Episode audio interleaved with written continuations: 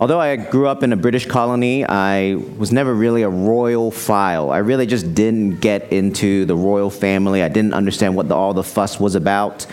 Uh, but I have enjoyed watching The Crown, and the latest uh, ep- uh, season of The Crown has been fascinating to watch, particularly as it begins to approach the years in which I was alive. And uh, I love Olivia Colman as Queen Elizabeth. Really don't know why they chose Helena Bonham Carter as Princess Margaret. Uh, but, you know, it's, I think it's a sign of good acting that you quickly adjust to a completely new cast for the royal family later in their life. Um, there was an episode in this latest season where Prince Philip, uh, the Queen's husband, spearheaded a documentary, a television crew to come and essentially go into the palace, see the life of royals. And the point was to Uh, help the British public see that the royal family are just regular people, and it was supposed to uh, drum up support for the royal family. Now, Queen Elizabeth didn't stop her husband from doing this. Of course, she had the power to do so if she wanted to. And uh, but she did say at some point in that episode where she said, really, the monarch, the royal family should be mysterious, should be set apart, shouldn't be seen as just regular people. And really what happened with the documentary is that it went poorly. Uh, the royal family was criticized for trying to seem like regular people when clearly they are not living a regular life. The episode really showed how for a royal family there's this uh, tension, right, of whether they're meant to be this kind of mysterious thing or whether they should just be regular people like us. And if, I don't know if we have any people who really care about the royal family, but even in recent news, we see news about Prince Harry and Meghan Markle and whether they want to stay with the royal family or not. Are they going to live in Canada or America or England or wherever they're going to live? But it just shows the difficulty of being a part of the royal family. And I think that's an overwhelming feeling if you watch the show The Crown. It's just it's a difficult thing as much as we might look up to them. And I think it's even more fascinating, though, that what it reveals in us who observe the royal family, who aren't royals in any way, uh, we, I think ultimately we're not comfortable with people we don't feel like we can relate to. And for the royals, on one hand, we want to simultaneously lift them up and worship them as these, I don't know, celebrities, amazing people, and at the very same time, tear them down and demean them. And it's interesting because I think this is exactly the human tendency of what we want to do with God as well. We want to lift up God and worship him, and at the very next moment, we want to tear him down and demean God. And I think even for those who just say in general, I think, you know, the reality is most people recognize that humans are spiritual beings, and that there has to be something bigger than us, even if the thing that is bigger than us is the godless universe whose origin and power and future we can never really comprehend. But I think even with the universe, we want to figure it out. We want to understand the thing that is bigger than us, to put it in a box so that we can be comfortable with that thing that is bigger than, bigger than us. But we can't put God in a box. We're going to be looking at this passage today where we're taken up into the throne room of God. It's going to be a weird journey, particularly for us. For those who know the Old Testament, for Jews who know it well, there's going to be many familiar Old Testament allusions. We're not so good with our Old Testament, and so it's not very familiar. But even if you were very familiar, it's still a strange scene to be taken up into the heavenly realm, into the throne room of God, and see how that changes our perspective on life. We talked last week about the seven messages to the seven churches and how it calls us as modern readers to evaluate our own walk with God, to evaluate where the church is at, where the Christian church is at, including our very own church, One Ancient Hope. And in today's passage, we are asked to evaluate the most important of questions that you could possibly ask. And this is it. Who or what do you worship? Who or what do you worship? And I think what this passage, these chapters four and five, what they tell us is that God is the lion and the lamb, so let's worship him. God is the lion and the lamb, so let's worship him.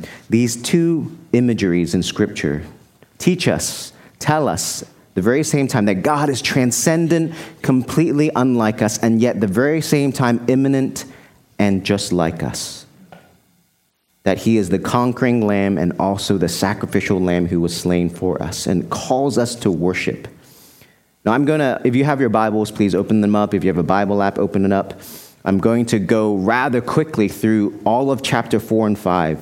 I think one of the tricky things, again, with Revelation is it is quite strange. And it's it's hard for us to grasp. And I'm going to try to uh, bring attention to little details. And my hope is that when you go back to it later this week, as you read it for yourself, that you can begin to meditate upon it and, and draw more from it, asking the asking the Spirit to speak to you um, as you consider it more deeply. So let's uh, let's go through this. A, a quick, not a joke, but I joked last week that none of the seven different pictures of eternal life involve an eternal worship service, and that for some that might be disappointing and some that might be exciting. But here we are. Here we have the eternal worship service uh, in chapters four and five, and you'll see uh, that clearly de- portrayed as we go through it. So chapter four, verses one through three. After this I looked, and behold, a door standing open in heaven. And the first voice, which I had heard speaking to me like a trumpet, said, "Come up here, and I will show you what must take place after this." And at once I was in the Spirit.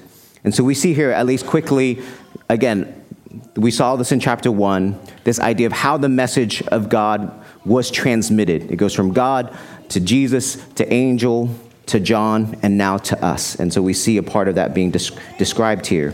So at once in the Spirit, and behold, a throne stood in heaven with one seated on the throne. And he who sat there had the appearance of jasper and carnelian.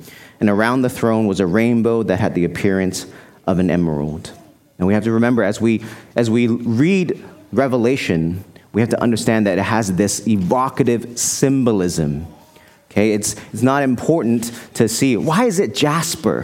What's the meaning of jasper specifically, or carnelian? It's painting a picture for us of the splendor and majesty of God in the throne room of God. There's no particular meaning that we can easily grasp with why there's a rainbow or why it's an appearance of an emerald. It's just trying to describe something otherworldly, something majestic and, and, and splendor that is God's. And he's speaking again, pointing us to the throne room of God that is unlike anything that we know of here. And these visions of throne rooms were quite common in Jewish apocalypses. And even in the scriptures that we have ourselves of the Old Testament, we see uh, visions like this in Ezekiel one, in First Kings twenty-two, in Isaiah six, which many will know well, and I'll read it real quick. In the year that King Uzziah died, I saw the Lord sitting upon a throne high and lifted up, and a train of his robe filled the temple. Above him stood the seraphim. Each had six wings. With two he covered his face, and two he covered his feet, and with two he flew. And one called to another and said, "Holy, holy is the Lord of hosts. The whole earth is full of his glory." So just in quick reading, you'll see, oh, that sounds kind of familiar with what we just read or are about to read as well. And I'm going to say this again. If you didn't hear the first sermon on this series, please go back and listen to it, because it really sets up how we're talking about this whole book. But the genre that this book is in is apocalyptic prophecy in the form of a letter. So if you haven't heard me say that before, you're going to hear me say it a lot, because I'm not going to assume you've heard the first sermon. It's an apocalyptic letter in the form of apocalyptic prophecy in the form of a letter. I'm just going to key in on this word apocalyptic again, because this is really important, because this entering into the throne room is a really good example of what it means to be apocalyptic. To be apocalyptic means it's a genre of books that takes us to a perspective of the heavens, a perspective of the end of the story, the end times. And when we begin to see things from a heavenly perspective, from a future looking back perspective, how will that change the way we live now? How will it change the way we live presently in our life? And so as we're taken up into the throne room of God right here in Revelation four, the same thing is asked of us. How does seeing the throne room of God change the way we live now? And what we see here, this emphasis on the throne of God, the throne room of God, is that we are told through this that God's sovereignty and faith in God's sovereignty is the true reality over all things. And this very simple, basic truth in Scripture is something that every day we wrestle with, whether it's believing it or having trust and faith in that reality. Is God really in control? There's a lot of stuff happening that, uh, I don't know if God is really in control of that. And the thing is, there are things of this world, powers of this world, that try to take the place of God being the one who's in control, to tell us the lie that, no, God's not in control. This other thing is in control. This government is in control. This cultural philosophy is in control, not God himself. And as we're taken into the heavenly realm, it's to tell us the reality is God is the one who is over all things. God is the one who is in control. But let's keep going. There's so much more to go. In the next section, verses four, um, we'll see verses four on. We're going to see the throne of God surrounded by twenty-four elders and four creatures. Around the throne were twenty-four thrones, and seated on the thrones were twenty-four elders clothed in white garments with golden crowns on their heads. There's a lot of imagery, a meaning that come with numbers in Revelation twenty-four. Here is supposed to represent the twelve tribes in the Old Testament, twelve tribes of Israel, and the twelve apostles, and therefore representing the unity of the church from the Old Testament into the New Testament age. And these twelve elders here in this throne room of God are angelic beings who rule over the heavenly realm.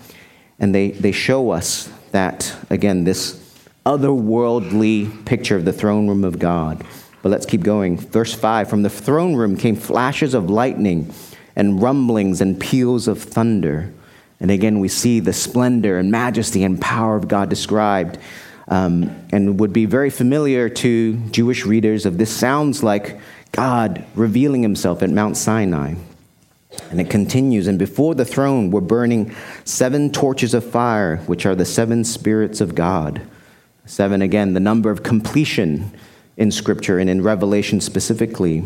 And often, and what you see throughout Revelation is when you hear the seven spirits of God, it's just John's way of saying the Holy Spirit. Okay, so he's saying the Holy Spirit is coming out of the throne. Verse six, and before the throne there was, as it were, a sea of glass like crystal. The sea of glass is important in that, again, the picture that Scripture describes, and don't take it too metaphysically, is that heavens are above and earth is below. God is the one who reigns on the throne in heaven, uh, along with these twenty-four elders, angelic beings, and below is the earth. And God right now is... is ruler over the heavenly realms, yet he is seated on his throne. And the sea of glass is the thing that separates the heavenly realm and the earthly realm. And so it, this is the picture being painted, the throne room of God that sits above our heavenly realm. Again, don't take it too metaphysically. It's painting a picture for us of God who is in control over all things and yet distinct and separate from the broken earth that we live in. And so it continues, and around the throne, on each side of the throne, are four living creatures full of eyes in front and behind. The first living creature like a lion, the second living creature like an ox, the third living creature with the face of a man, and the fourth living creature like an eagle in flight.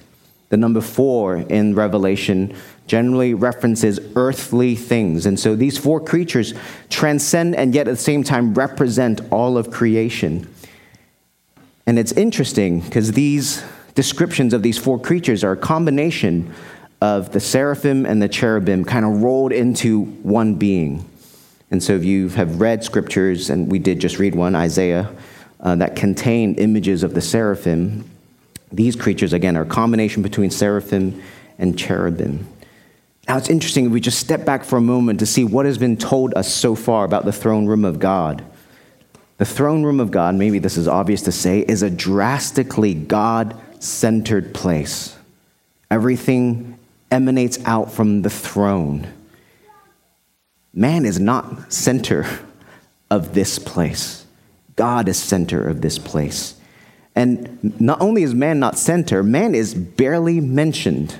The only reference to man is his presence in the face of one of the creatures. And it points us to this truth, that the true reality is a reality where God is at the center of all things, not man. And this, again, very simple truth is what we fight against as humans in so many different ways. We want to make man the center of things, and we can dress it up in all kinds of philosophies and religions, but we want to put man in the center. We want to put ourselves in the center rather than put God in the center of all reality and our lives themselves. Notice also, God is really not described. And we should take note from the fact that God is not described. What is described is the throne room of God, is what is happening in the throne room of God, the beings that worship God in the throne room of God. Yet very little is described of what does God look like? Maybe we're curious. Okay, you keep talking about the throne, John, but what does God look like? But God is too transcendent, too mysterious, too unlike us to be described. So John is trying to get across the holiness, the power of God without taking that step, and I guess in a very Jewish way, not describing God, to demean God by trying to describe him, and yet trying to get across who God is, characteristics of God. And so we continue. Verse eight, we see now moving to these four creatures, what they're doing. The four creatures, they worship God. Verse eight, and the four living creatures, each of them with six wings, are full of eyes all around and within, and day and night they never cease to say, holy, holy, holy is the Lord God Almighty, who was and is and is to come. Again, this is very familiar, right? Just from this passage we read in Isaiah six, the words that the seraphim spoke before the throne of God. And yet, the refrain here is slightly different. We get the holy, holy, holy phrase, and yet it's substituted with who was and is and is to come, which is a refrain that happens throughout Scripture, describing God as being the one who exists from all eternity. And yet this, we talked about in the first sermon, the one who is to come is this sense of the one who comes to engage into our lives. He is not just transcendent and distant, but very much the God who is engaged with our lives. And yet these four creatures, the key thing to see here is that they worship God, never cease to worship God. And what you will begin to see as we continue on through this text is we have the throne of God. We have the four creatures around the throne worshiping God. And now we're going to move out to the twenty-four thrones and elders around these the throne and the four creatures. So verse nine, and whenever the living creatures give glory and honor and thanks to him who is seated on the throne, who lives forever and ever, the twenty-four elders fall down before him who is seated on the throne and worship him who lives forever and ever. They cast their crowns before the throne, saying, worthy are you, O Lord and God, to receive glory and honor and power, for you created all things, and by your will they existed and were created. As I said, these twenty-four elders are the angelic are angelic beings that are ruling over the heavenly realm on God's behalf. And they represent, transcend and yet represent all of creation. And so you note in, the, in, in what they're saying in praise to God is specifically how he is the one who has created all things. He is the one who sustains all things. God is the center of all being, of all existence. He created all things, sustains and upholds all things. But notice, yes, they have this incredible role in ruling over the heavenly realm on behalf of God, and yet they too worship God.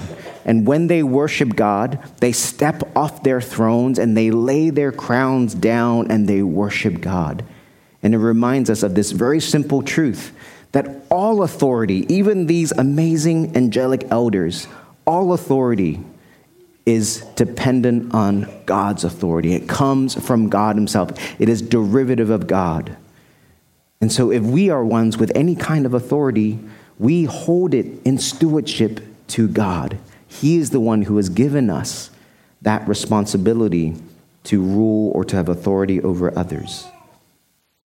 And so we've seen so far this expanding, if you will, concentric circles out from the throne of worship to God, and yet we're going to take a slight turn on this focus to, to Jesus, and yet we'll continue to see this pattern going on. Chapter five, verse one. Then I saw in the right hand of him who was seated on the throne a scroll written within and on the back, sealed with seven seals. And I saw a mighty angel proclaiming with a loud voice, "Who is worthy to open the scroll and break its seal?" And no one in heaven or on earth or under the earth was able to open the scroll or to look into it. And I began to weep loudly because no one was found worthy to open the scroll or look into it.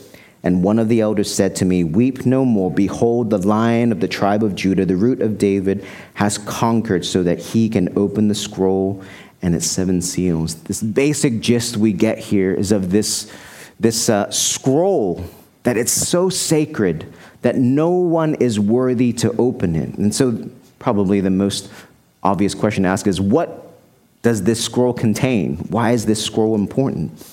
And the scroll is meant to symbolize the plans of God, the redemptive plans of God that are yet to be executed, that, that someone must not just open the scroll. The importance of not, is not opening it, is to carry out God's purposes in this world.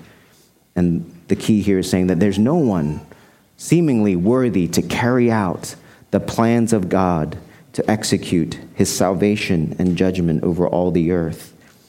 And this idea of the sealed with the seven seals is, is meant to portray the, the sacredness and the importance of the scroll and the plans of God in it.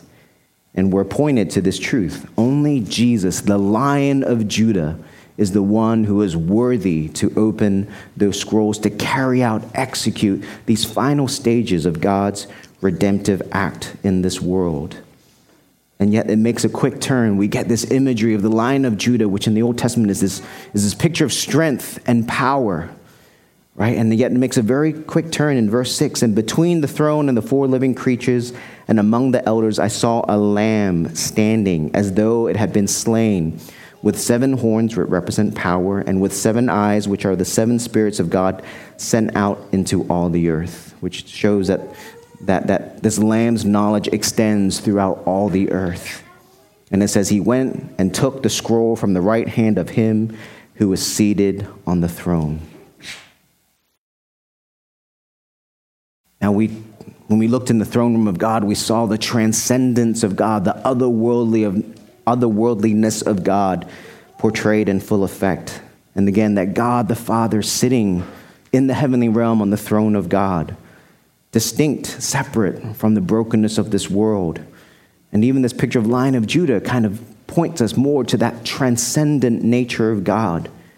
And yet this turn to the lamb that was slain gives us this picture of a God who comes into this world to lay down his life for his people.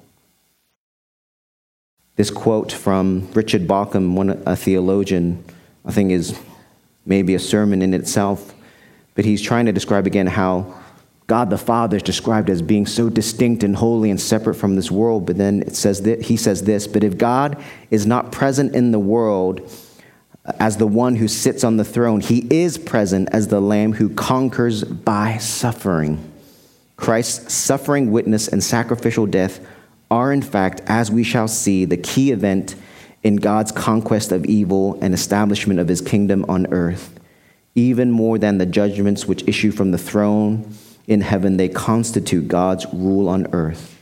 Moreover, Christ's presence, like walking among the lampstands in chapter one, with his people continue his witness and sacrifice, is also God's presence." This is so important. Sometimes we struggle with feeling like, yes, God is so holy and unlike us. How can we possibly relate to such a God? When we get a picture of the divine throne room of God, how can we dare approach this almighty, holy God? And we're given the answer. The Lion of Judah is also the Lamb who was slain. The Lion of Judah is the Lamb of God. He is worthy.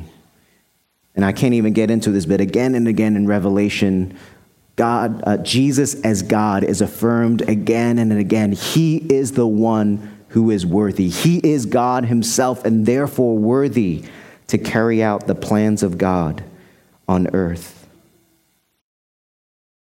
And we see now the result of seeing in this divine throne room the Lamb of God who was slain for all humanity. What the response is.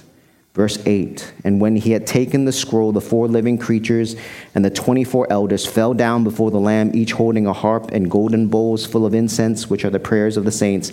And they sang a new song, saying, worthy are you to take the scroll and to open its seal, for you were slain, and by your blood you ransomed people for God from every tribe and language and people and nation, and you've made them a kingdom and priests to our God, and they shall reign on the earth. This is why I chose the Messiah Creed for us to read today, as opposed to the Apostles' Creed that we normally read, to remember that we are people of every tribe, nation, brought together by the Lamb that was slain. We want this message of Jesus to continue to go forth to all the earth. Verse eleven, then I looked and I heard around the throne and the living creatures and the elders the voice of many angels, numbering myriads and myriads and thousands of thousands, saying with a loud voice, worthy is the Lamb who was slain to receive power and wealth and wisdom and might and honor and glory and blessing.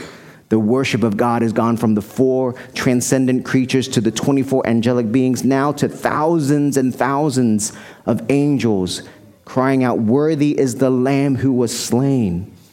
And yet it doesn't stop there. Verse thirteen, and I heard every creature in heaven and on earth, under the earth and in the sea and all that is in them, saying, to him who sits on the throne and to the Lamb be blessing and honor and glory and might forever and ever.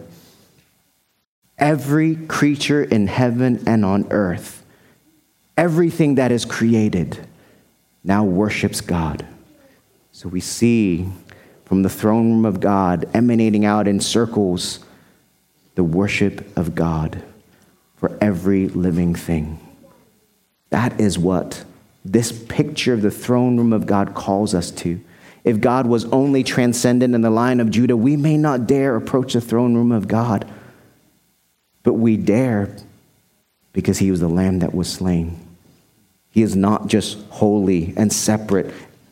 He is the one who has come to be close to us, to draw near to us.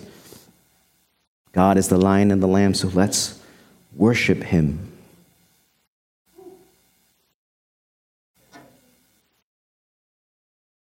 We have to understand that Revelation was written in context.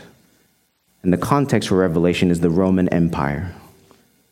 The Roman Empire at the time, right? And if you know your history, even just a little bit, incredibly powerful global superpower. And the Roman Empire sold itself as a religious state. And in this way, it claimed the power of God for itself. Don't worship God. Worship the Roman Empire. Ro- worship Caesar, who brings wealth and prosperity and peace. Rome claimed the sovereignty of God, the power of God. Claim the power to be the one who brings peace and prosperity and security and safety. Rome tries to take the throne of God. And we haven't even think, you know, this, if you've heard of this term, the Pax Romana. It is this idea of the, the peace which Rome brought, which sounds great. And there was peace, and God even used the Pax Romana for Christianity to spread far and wide. But it's easy then when a superpower is so powerful and they're selling peace and security and wealth to forget that Rome conquered nation after nation with violence and oppression and managed to figure out a thing called Pax Romana to keep everyone under their thumb. And the challenge of Revelation is not just, hey, Rome is this oppressor, persecutor, like God will set you free. The main message of Revelation to us who hear this, or the original readers, is, don't you know you are complicit in the Roman system? You have bought Rome's promise of power, security, prosperity, safety, security. You have become complicit in the Roman system of oppression and violence. And we can all be subject to this temptation to see that something of this world promises us peace and prosperity and salvation. And we say, yes, that sounds great. Please, give me some of that. And we try to ignore questions of what does that make us complicit in? What have we willingly become a part of for the sake of these false promises? And for us as believers, we are reminded by the throne room of God, only God can be God. Only God can deliver on his promises.